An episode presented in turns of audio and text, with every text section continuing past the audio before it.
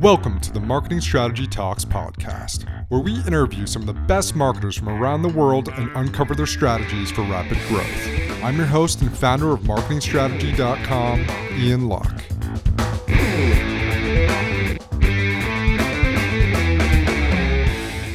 Hello, all you marketers out there. My name is Ian from marketing strategy dot com, and recently I had the pleasure to sit down with Amanda Nielsen from Formstack for our most recent marketing strategy talk. Amanda is the Partnership Enrollment Manager at Formstack, and in my opinion, an up-and-coming marketer you should keep your eye on. Amanda has developed a solid foundation on LinkedIn and Twitter, and yes, even TikTok. We'll talk about that more in the strategy talk. She's been a featured speaker at Inbound, HubSpot's annual conference, and most recently at Snowforce, Salesforce's user conference. And in this marketing strategy talk, we cover everything from partnerships to social media, personal brand, even strategies on how to get your first full-time job out of college. I had a blast talking with her, and I know you guys are going to get a ton of value out of this talk. Without further ado, check out the video, listen to it on SoundCloud, or read the transcript below. Thanks again for tuning in to another marketing strategy talk, and don't forget to visit our website, marketing strategy dot com, where you can get the most effective strategies for rapid growth for marketers by marketers. Till next time.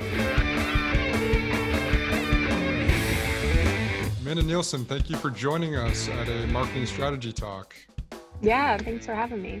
So excited you're here. So I've been following you for a while on LinkedIn, and um, I just think you have a really good sense for marketing um, and personal brand. You've spoken at a couple large-scale conferences across the country.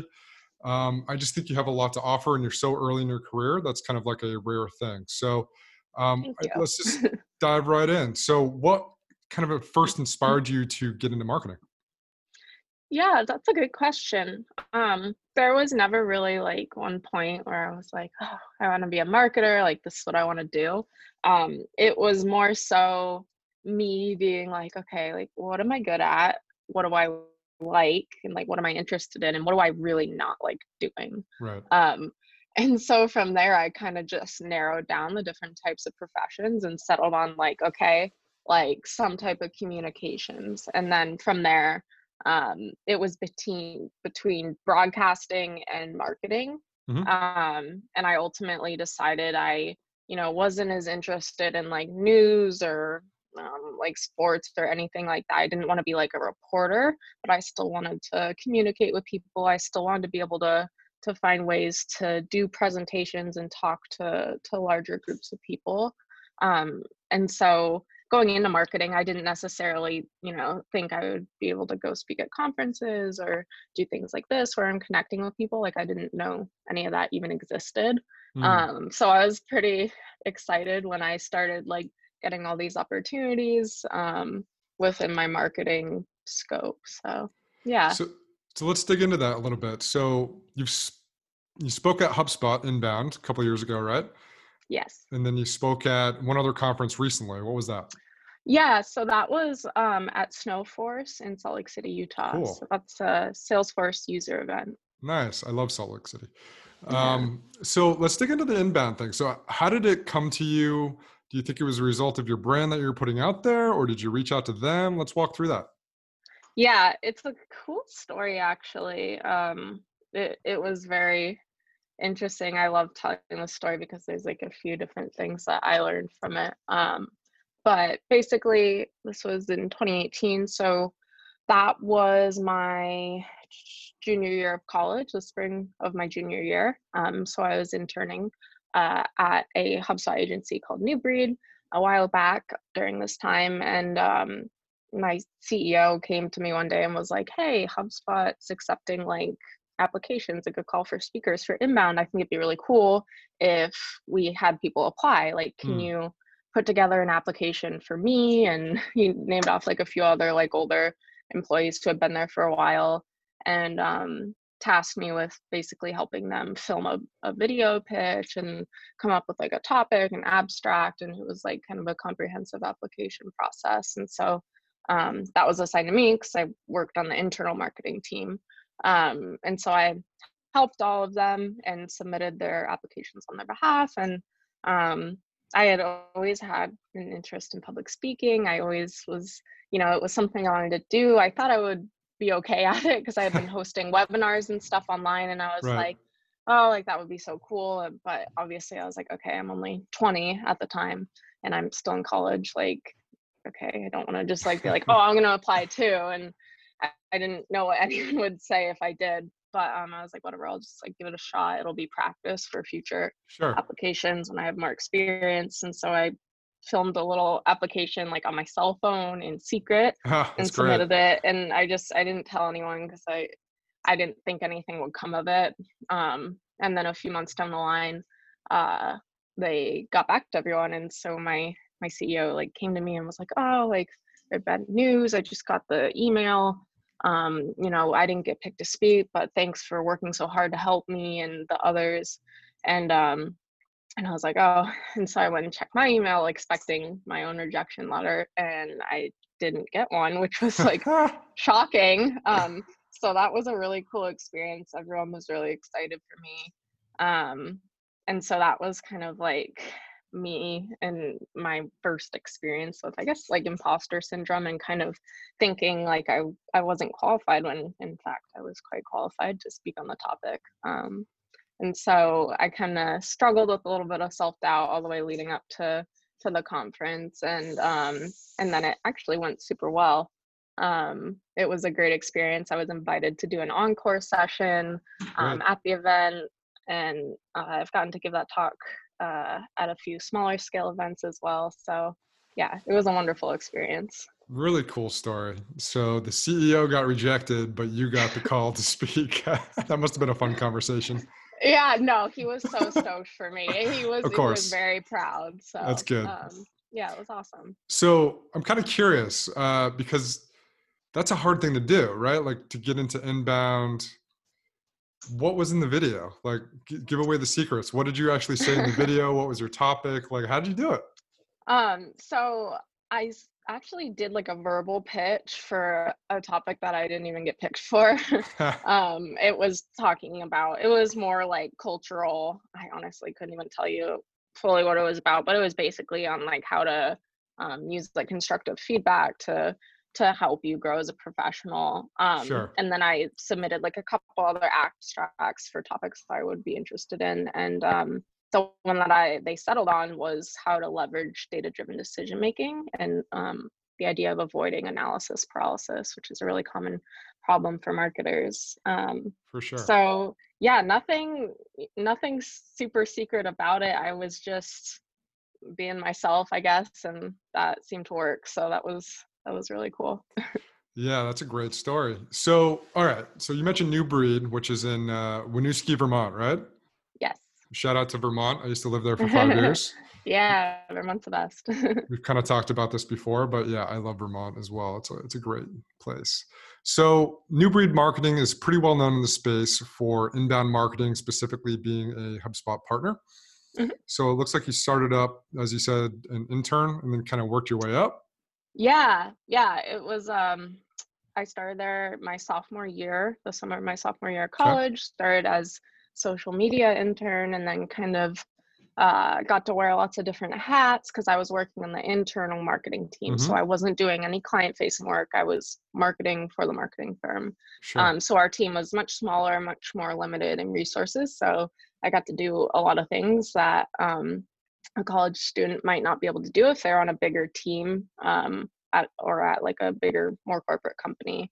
Um, so from there, I, you know, took on webinars. So that was something I was really interested in because of the public speaking component. Right. Um, and from there, I kind of had an interest in partnerships because I had gone to my first conference, which was Inbound twenty seventeen. And I uh, had... Let's see, I had an experience with Vidyard, who was someone who was an interested, interested in a partnership. Mm-hmm. Um, and so, you know, being in talks with them and considering forming a partnership got me really excited. Yeah. Um, and from there, I kind of like adopted partnerships as my own. And given that HubSpot was like our big primary partner and really like our only partner at the time, I was like, you know, this has worked really well with HubSpot. Like, this seems like something we should scale up and, and do more of with the right yeah. companies. Right. And so from there, I kind of adopted partnerships and made that my own. Um, and that really was like my main focus for the rest of my time at New Breed. Um, all the way up through uh, graduation and then into the summer after I graduated college. Um, so yeah, that was kind of what got me started on partnerships. Yeah, that's fantastic. So I kind of want to explore, and it's it's going to be a little strange topic for you probably, but I, I want to dive into how you got a job offer from an intern to your first job at New Breed, like a full-time position. So I think that's that's mm-hmm. one area. I've hired a bunch of interns. I've hired a bunch of first right out of college marketers. Um, there is something that I think these people lack, which is almost like an office awareness or like a, a motivation to kind of do more or go and make things their own. And it sounds like mm-hmm. you latched onto that in a, a really big way. So I'm kind of curious to get your take. Why yeah. do you think you got hired from an intern to a, it looks like a specialist, right? Um, yeah, I was actually in a, a strategist level role. So I, I didn't okay. come on entry level, which was also really cool. And that was kind of just yeah. like a testament to, um, you know, my ability to make myself valuable. And they saw that and, um, you know, reciprocated with that, which was really cool of them. Yeah. Um, so, you know, I think to answer your question, it's kind of like a twofold thing. It's like partially on the company and then partially on the intern. Right. So at New Breed, they do a really good job of creating uh, a culture of autonomy, um, especially being in an internal role where resources are limited. And, you know, I had a manager who was open to trying new things and, you know, wasn't afraid to fail fast and, and iterate, which was a really big player in my ability to kind of take control and um, make things my own. Mm. Um, so that would partially be from the culture at New Breed, but also it has to do with who you are as a person and, um, you know, your willingness to not be afraid to say, hey, like, I'm really interested in doing this. Like, can I take the lead? Or even better, like just doing it, yep. um, which is not necessarily the right way to go about it for every single situation, but there are definitely a lot of ways that young people, interns, um, you know, people in entry-level roles can really um, take authority and and start doing things without having to necessarily like go to their boss and and ask and say, hey, you know, can I do this, this, and this? Um, one of my things was kind of just like going, like seeing a problem, knowing that, uh, you know, the rest of my team wanted to solve it and just going and doing it, um, rather than, you know, being like asking um, if I could help, I would just help, which was kind of my, my method. Yeah. So not necessarily asking for permission, just getting things done, maybe asking for forgiveness if you go a little bit too far. But again, yes, I don't, yeah, I, definitely. I don't think anybody's going to fault an intern for going above and beyond what they're kind of right. expected to do. So I think that's for all of you young marketers out there listening, I think that is a huge piece of advice that you should take to heart, which is if you're an intern, act as if, go after every single thing you can, be proactive. I think that is just so underrated. And I think it's a testament to your career that you did that as an intern. And you've already jumped your way up the ladder. So clearly works, uh, which is really cool. So you kind of touched on something in your story about how you went from intern to strategist to partnerships. So why partnerships and why do, why do they excite you? Yeah.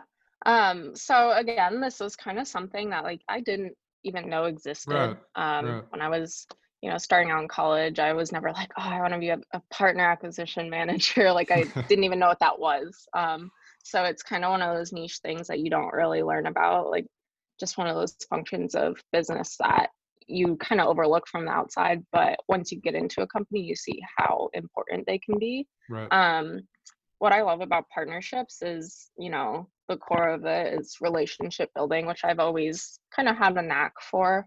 Um, And also getting to combine like my marketing skill set. Like I love to speak, I love to write. Um, I've always been interested in content creation and, and collaboration. Um, and so I get to do a lot of that being in partnerships, which is really cool. And then it also has kind of like um, almost like a sales component, not really sales, more so you're you're selling the idea of a relationship. Right. Which I think is really cool. It's not like pitching a product that maybe someone doesn't necessarily need. It's more so like working together to identify how to create a mutually beneficial relationship and identifying those synergies between your companies to figure out how you can help each other. So Yeah. yeah, I think that's well said. And um, that really is, um, it's not selling a product, it's selling a relationship and kind of the mutual beneficial piece, which is, it's different. It's very different. And that's kind of why I really wanted to talk to you today. So what role does marketing play in that kind of partnership ecosystem? How have you leveraged it in your partnerships, past and present? Yeah, definitely. Um, so, you know, marketing is one of my favorite things to talk about, mostly because of my marketing background, but also because it's so valuable and it's so overlooked, I think, in the partnership world. Right. Um, co-marketing is just an amazing way to, you know, bring together two different audiences and, you know, reach people that you would never have been able to reach prior. And then by collaborating with a brand that they trust, you trust, you're able to create this value that you can't really find anywhere else.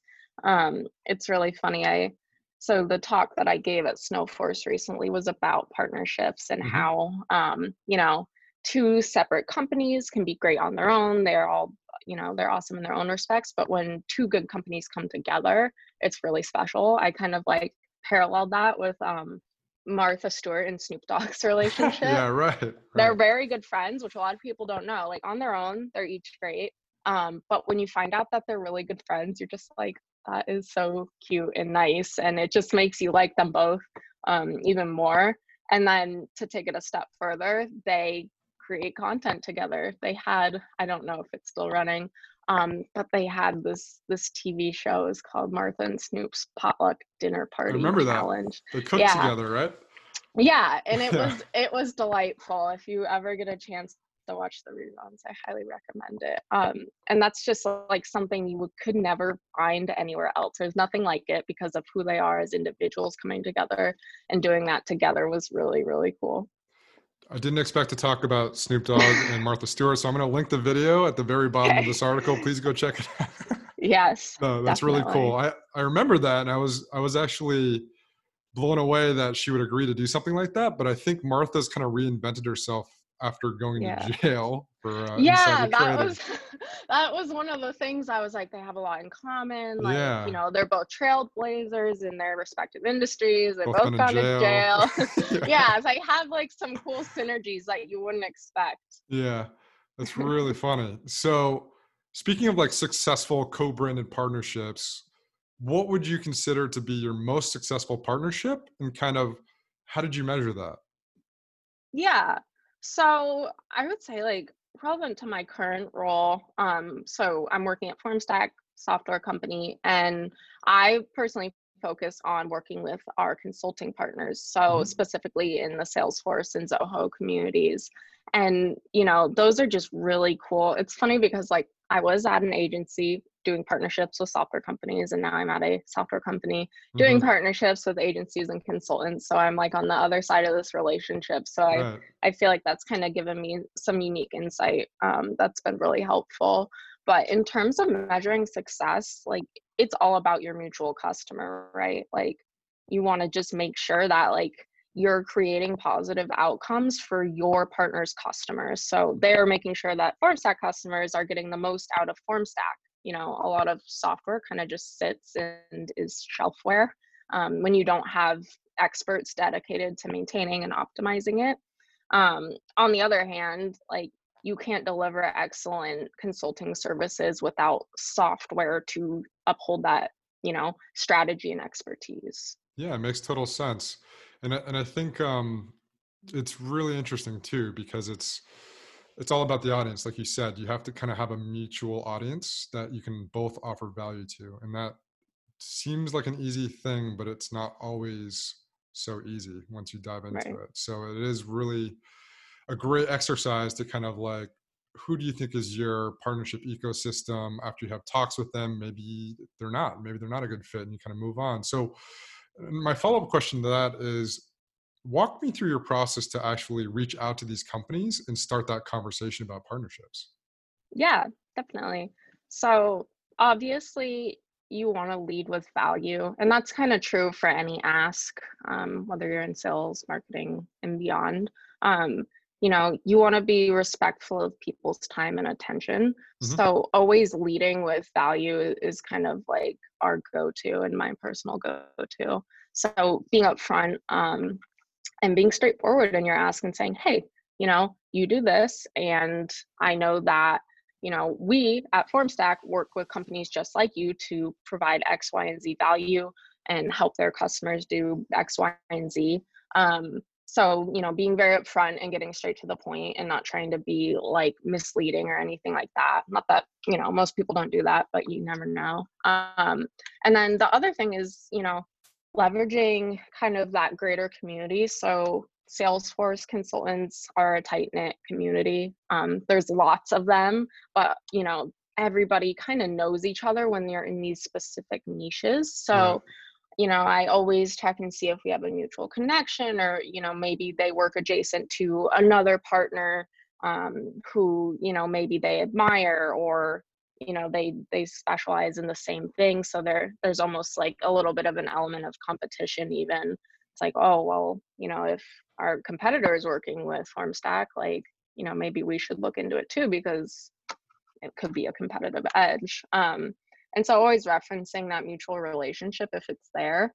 And then if it's not there, um, being upfront about it and being, hey, like, you know, you don't know me, I don't know you, but I really do believe that we could find some mutual benefit from collaborating. Would you be open to an exploratory conversation? Um, and, you know, just offering that up there, not being like super pushy or like we, you know, I want to explain to you the benefits of the Formstack Partner Program, like more so like, let's compare notes. Like we probably know the same people in this community, you know, we're working in, in similar spaces. Like, let's just connect. And if all it results in is a connection, like that's okay too. Um, I'm all for expanding your network on behalf of yourself and your company, even if it doesn't result in, you know, what you wanted to achieve. It's always good to, to know people and to form connections, no matter how small they are. That's great advice. So I, I can't tell you, so I'm V P of marketing in my day job. Um, I cannot tell you how many robotic emails I get from salespeople, partnership managers, just like literally exactly what you said. I would like to partner with you, blah, blah. I mean, it's, yeah. it's really kind of shocking the volume of those types of emails. So I think your approach, which is basically just a human approach, be human, make the human connection, I think mm-hmm. is one of the smartest things you could do in that space, especially if it's relationship based, right? You're not going to, nobody starts off a relationship with a robotic email. It's just, it's crazy. So, exactly. So props for you on that. I think that's a great approach. Um, so partnerships, taking a step back. Most people, when they think of partnerships, and I'm going to be a bit controversial here, um, think of old white men kind of doing the partnership job when they're in their late fifties and sixties. It's so refreshing to see a woman in that spot, but also like more women joining the partnership kind of movement. So walk me through what that means to you and kind of what you see yeah. happening in the next five years. That's so awesome. I'm so happy that you brought that up because, um, you know, I want to highlight Zach Pines, who is Formstack's V P of Partnerships, and his, you know, decision to take a chance on this twenty-two-year-old who literally graduated college less than a year ago to be a partner manager at, at this big, amazing software company. Sure.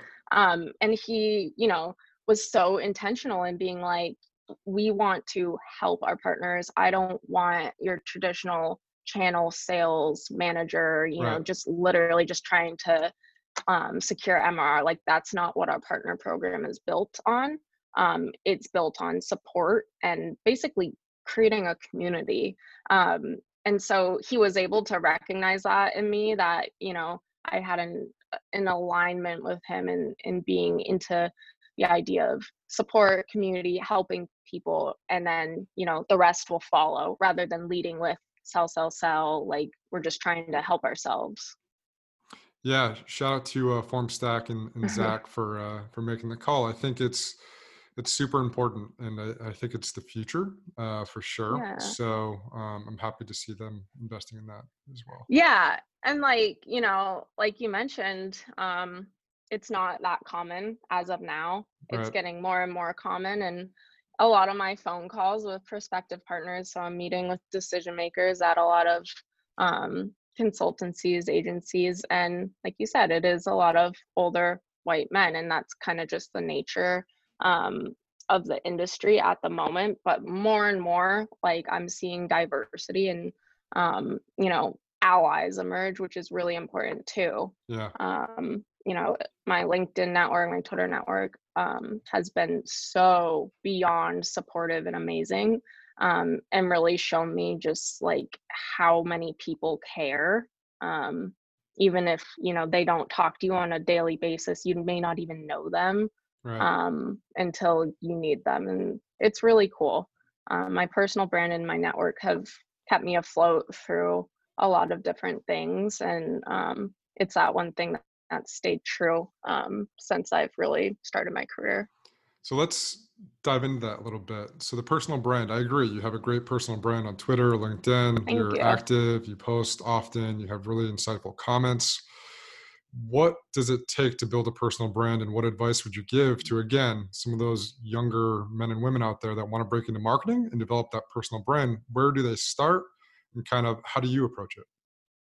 Yeah, it's a good question. Um, I mean, I think personal branding is a, a non-option at this point, especially if you're in the business of marketing, partnerships, sales. Like, that's all relationship building, no matter how you spin it. You're a person working with other people or trying to work with other people. And so, you know, neglecting your personal brand is a huge missed opportunity. Um, and so like, personally, I've always liked social media, um, but it wasn't really until I started working in my first internship at New Breed um, and kind of immersed myself in like the MarTech space and started seeing like influencers and um, all these different folks just going and, and using all these platforms for professional content. Like, I had never thought of using Twitter. Twitter was kind of like dead to my generation. Like, nobody I know uses Twitter for like personal use, um, but a lot of people use it for business. Not a lot of people my age necessarily, but a lot of people. Um, and so I kind of just like started dabbling in it. Um, my professor, my capstone professor, and she was my advisor all through college. Um, she was a really huge adopter of leveraging LinkedIn and Twitter for professional purposes. Um, in our final capstone, basically it was all centered around branding yourself as a professional, you know, creating content, sharing your insight, putting it out there. And it was really cool to see um, someone in academia really understand that. Mm. Um, a lot of traditional marketing classes and, and coursework are like, this is a case study about Apple. And like, you know, they're very like B two C focused, like very product and, and like functionally focused. Um, and so a lot of times like these more like personal qualitative elements of being successful in business get overlooked. Um, and part of it is just like, this is kind of new stuff. Um, and maybe like textbooks like fifteen years from now will be like, building a LinkedIn personal brand is really important to success, but um, we're just not there yet.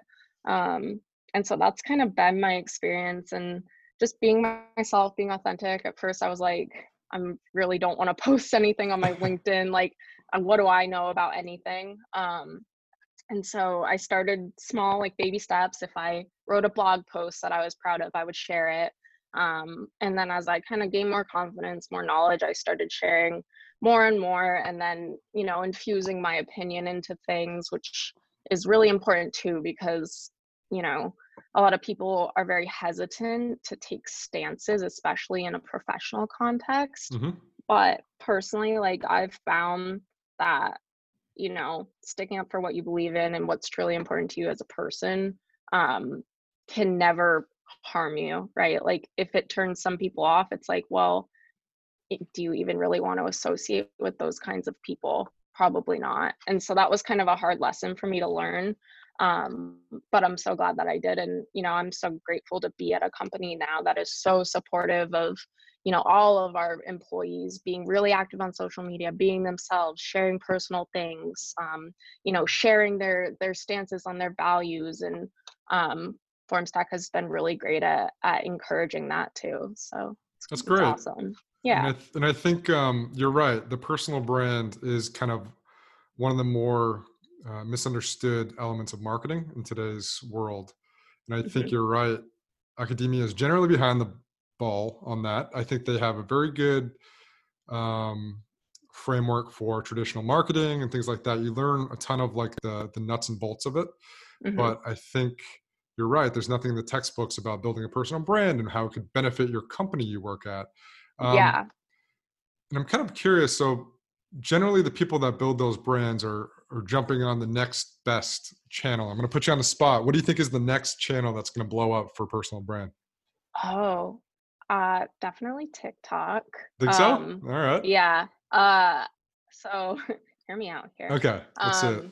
TikTok was kind of like, I was mystified by TikTok for a while. I was like, what is this? Like, why, why are all these kids dancing to yeah. the same song? And, you know, I didn't really get a good grip on it, but I actually, I took some time in between my current role and my last role and did a lot of like exploratory content while I was on my job search. And um, TikTok was definitely one of the things I was like, I want to figure out how to use this. Like, I want to figure out how I can kind of create a niche, because it is a super up and coming yeah. um, platform, and you know, it's not going away anytime soon.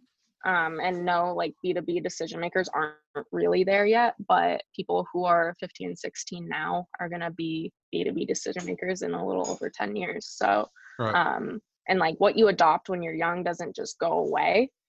You kind of keep those preferences for life, um, which I think is really important to know. And so as B two B professionals, we have to kind of adapt to meet them where they'll be. And if you can get a head start on that, that's really important.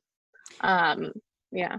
Yeah, I agree. And that's kind of why I asked the question, because generally, if you get ahead of it, you have a better chance of being successful and kind of owning that new channel. And uh, the people that have the most followers in the existing channels are generally the people that were there first. You kind of spend yeah. a good amount of time developing their market. Um, Definitely. And I kind of dabbled in like figuring out how to capitalize on these trends. Like one of the the things that's like a core pillar of TikTok is like there's uh, like a sound. It could be like a snippet of a song sure. or like something from like a popular um, video, and everybody creates content based off of the same like song or sound. Um, and it has kind of like a general theme. Um, so I was like, okay, like, how am I going to make this related to my profession? I do not know.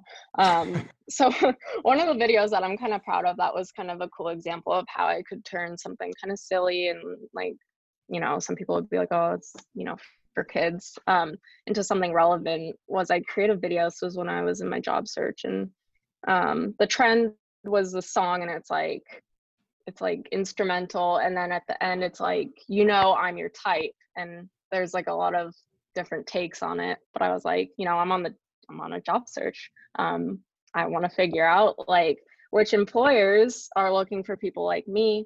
Um, you know, I'm a type for this kind of company. And so I kind of played on that and was like, if you want someone who is really good at building relationships, like cares a lot about diversity and inclusion, you know, loves to speak in public, you know, I'm your type. And so I got a lot of, I got a lot of positive feedback um, on that, which was really cool. But uh, yeah, so I've kind of just been, you know, messing around with it in my spare time. I definitely want to make a point to invest more time in, in TikTok content in the near future. So. That, that's clever. Is that how you got into Formstack? uh no not okay no not directly I don't know, it might have played a role. It was on yeah right That's really cool. So Thanks. Speaking of young people, so I have a daughter. What would you tell her if she wanted to break into marketing? That's a good question. um I mean, I would tell her to lean on her strengths first and foremost. Like marketing, you can do so many different things. Um, you don't have to be this extroverted relationship builder or anything like that. um, to be in this field, right? There's a lot of different functions of marketing and different personality types and skill sets complement that. So it's really important to, to be aware of what you're good at and giving yourself credit where it's due. Mm-hmm. Um, for a long time, I was like, oh, like, I don't know what I'm good at. Like I didn't, you know, I didn't want to come off as cocky or arrogant, you know, going into an interview and being like, I am good at this, but I don't know why I've, I felt like that. um, it must, it's part of like that imposter syndrome. And, you know, especially women, like sometimes um, don't feel like they're qualified to, you know, be blunt in, in what they think their strengths are and, and being straightforward, and they should be like more sheepish or bashful, um, which obviously isn't the case, but that's kind of just like a natural inclination. Um, and so, yeah, first and foremost, like figure out what you're good at, figure out what you like would be the second thing that I would recommend is, you know, do you absolutely love working in, you know, nonprofits or like something that has to do with social good? Like you're probably not gonna love working in a really corporate place that, you know, manufactures like textiles, right? Right, um, right. And a lot of times, like, you're not going to figure that out right away. And you're kind of going to have to do a few different jobs to figure that out. So, like, my very first internship was at a seventy-year-old H V A C company. I was a social media intern. They didn't have any social media. So um, that was a really interesting experience for me. And from there, I was like, okay, this is not the kind of company I want to work at. Like, it was it was a good first experience, but um, it kind of helped me figure out what I did and didn't like. And so you kind of go through a lot of that, and you're always really like learning about your preferences. Um, you know, no matter what job you're in, like right now, I'm still learning, and I will continue to do so through the rest of my career.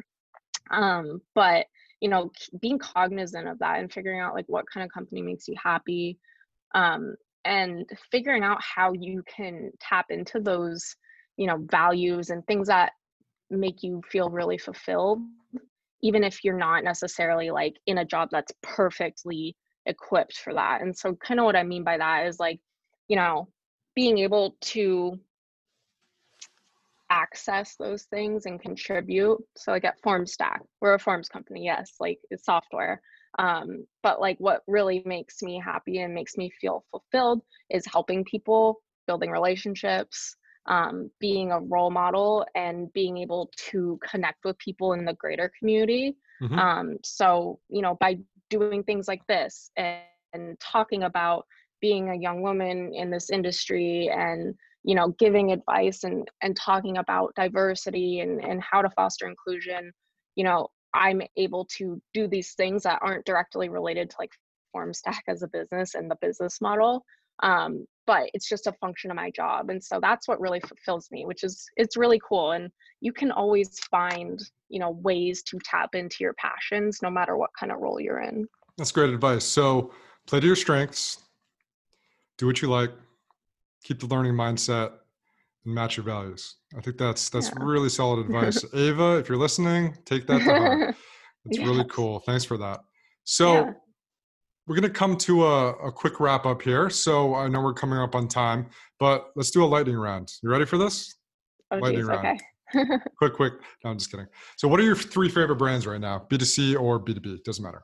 Oh, that's a good question. Um, I really admire Rothy's. Um, their shoe brand made out of, I think it's from plastic recycled water bottles. Yep. Um, their branding is excellent. Their mission is really cool. They're kind of one of those like D two C like unicorn companies that you're seeing more and more of, like with Away and Outdoor Voices. Um, Are they Brazilian? So, uh, no, I don't think so. Oh, okay, I think I, there's another company out of Brazil that does a similar thing. It's kind of like the Allbirds and the yeah, yeah, yeah, same type of yeah, deal. Yeah, yeah, renewable. Um, yeah, it's really cool.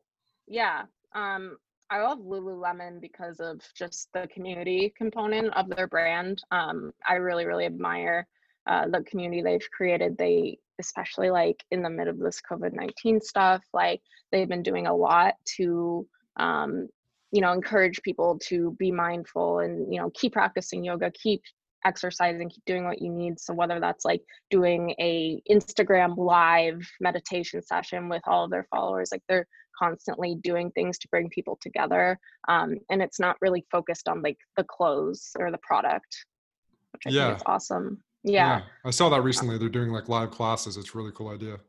Yeah. yeah. Um, and then for, I don't know if I have a third right off the top of my head. Um, this isn't really a brand, but uh, one of the things that I really love is um, the dogs that I follow on Instagram are creating yes. merchandise, um, which I just think is so cool. Um, one of the dog like organizations, it's called French Bulldog Village Rescue, and you know they rescue Frenchies from all over the country. And this uh, artist has been doing really beautiful like watercolor portraits of the different dogs who have, are kind of like Instagram famous that have come from French Bulldog Village, and she's selling them. I actually like have some examples right here. She's like making stickers um, of oh, wow. these beautiful dogs. Like this one is a real dog named Ollie, and there's like a real picture of him with the sombrero That's so cool. on his Instagram. And she's donating all the benefits to oh, wow. the, the rescue that these dogs are from, which is awesome. I just, that kind of stuff makes me so happy. So, yeah, yeah. I'm, a, I'm a dog guy as well, so that hits me right in the uh, heartstrings. Um, that's really yeah. cool. I would consider them a brand too. I mean, they're on Instagram, I'm sure. Yeah. That's, that's a brand. Yeah. That counts. I'll count brands. it. I'll count it. Yeah. So, final question. What are your three favorite marketing books? Oh my gosh. Um, I don't know. I may not be a true marketer for this, but like, I don't read books for, for marketing stuff really. That's okay. uh, I know but, I'm, I'm like a bad influencer now. Um, where do you I draw just, inspiration from then? I read a lot of blogs. Um, and that's kind of part of just my learning style. If I'm going to pick up a book, I want it to be like a trashy romance novel or like something scary.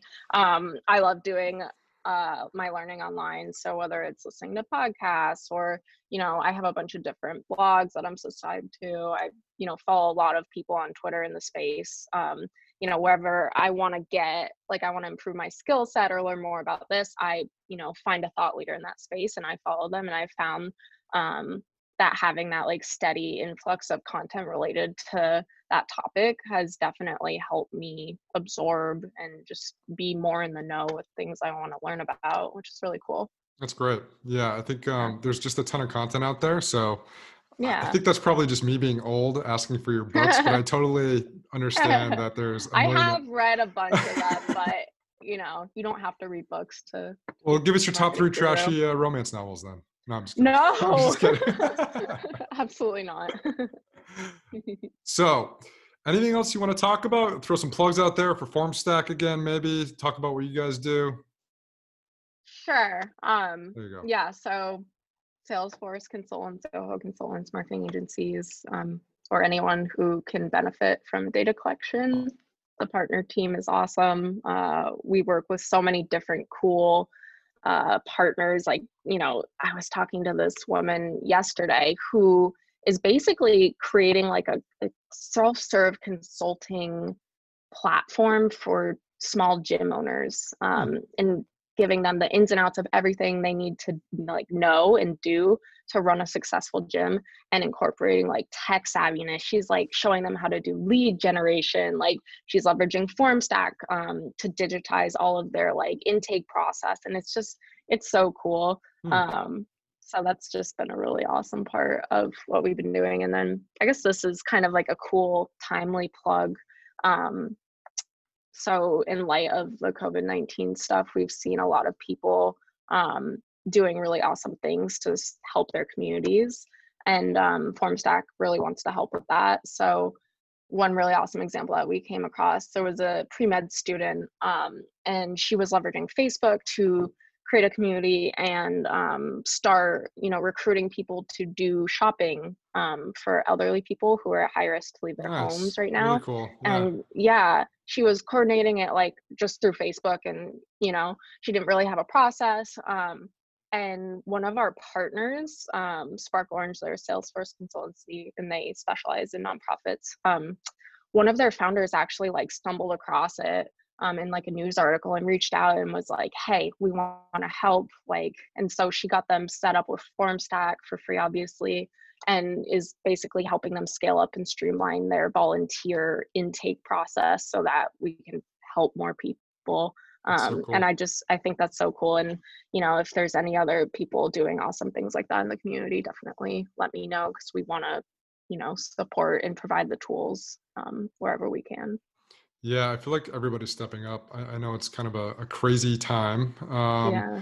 but all of the companies I just see in the news stepping up and offering free services, a lot of like companies yeah. are raising limits on usage and sends and things like that. It's just so cool to see the community come together, even if we mm-hmm. are so far apart in social distancing. Um, right. I, st- I still feel like we can come together as one, uh, which is really cool to see. Yeah, um, it's been awesome. Yeah, it's great. Well, Amanda, thank you so much. It's been insightful. Um, you can check her out on LinkedIn, right? What else? Twitter? Yeah, Twitter. Um, okay. Yeah. LinkedIn, TikTok? Twitter. TikTok, yes. TikTok, yep. Okay. I'm on there. Um, and very cool. Yeah. Thank you so much for joining a uh, marketing strategy talk, and uh, we'll talk soon. Cool. Thank you.